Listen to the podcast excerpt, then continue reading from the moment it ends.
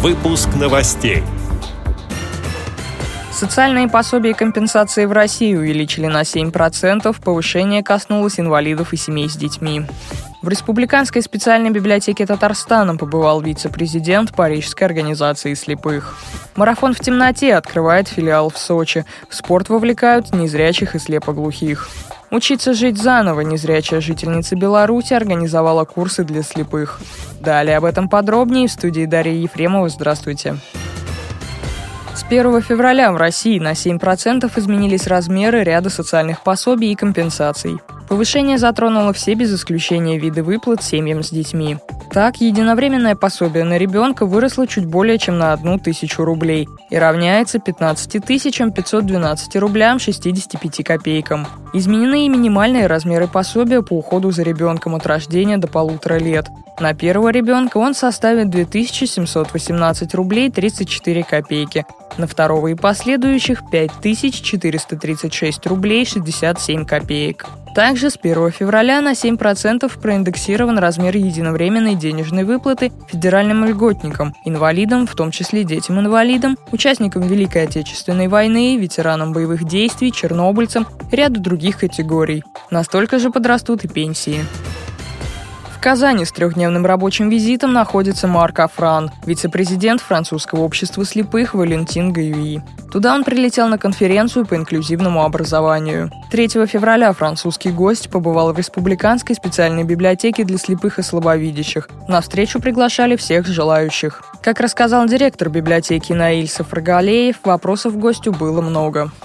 Аудитория была заполнена полностью, яблоку негде было упасть. Марк Афрон рассказал о деятельности общества Валентина Гаюи, истории ее возникновения и изложил свою биографию. Вопросы были различные, начиная от образования, дошкольного и школьного периода, также преподавание в высших учебных заведениях, законодательство французское очень интересовало, чем э, занимаются, отдыхают французы, когда досуг проводят, приоритеты какие отдают французские незрячие, выбирая профессии. Очень насыщенно и интересно прошло это мероприятие. Отзывы такие от всех. Говорят, нам бы еще раз встретиться, еще раз продолжить. Французская организация «Валентин Гуи» первая в мире, кто более ста лет создает библиотеки для слепых. Марк Афран сам незрячий. На родине он занимается подготовкой и трудоустройством слепых массажистов. Также он член международной группы по подготовке первого Всемирного конгресса людей с инвалидностью, который пройдет в Екатеринбурге в 2017 году. Марафон в темноте открывает филиал в Сочи. Проект создан для вовлечения в массовый спорт и легкую атлетику незрячих, слабовидящих и слепоглухих людей. Марафону в темноте всего два года, но за этот короткий срок идеолог проекта, чемпионка мира по карате и спортивный реабилитолог Юлия Толкачева сумела вовлечь в любительский, а затем и профессиональный бег десятки инвалидов по зрению в Москве, Петербурге, Екатеринбурге, Омске. Когда-то спорт ее саму поставил на ноги после травмы позвоночника. Участники марафона не только слепые или слабовидящие. На беговой дорожке плечом к плечу с участником всегда бежит волонтер. Пара работает в связке. В представительстве социального проекта «Марафон в темноте» в Сочи ждут всех желающих. Здесь также готовы обучать волонтеров и тренеров. Развитие любительского бега для незрячих – это только начало. В планах у организаторов развитие веломарафона в тандеме, а затем и дуатлона, сообщает телекомпания ФКТ. Новости ближнего зарубежья. Лучом света для десятков потерявших зрение могилевчан стала Маргарита Манкевич. Женщина утратила зрение во время вторых родов. Сначала руки опустились, но семья стала настоящим стимулом.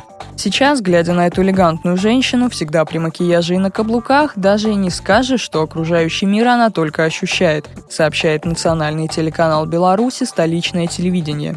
Научившись жить полноценно, Маргарита вот уже несколько лет помогает слепым. Женщина учит их ориентироваться в пространстве, ухаживать за собой, шить, читать по Брайлю и, главное, просто радоваться жизни.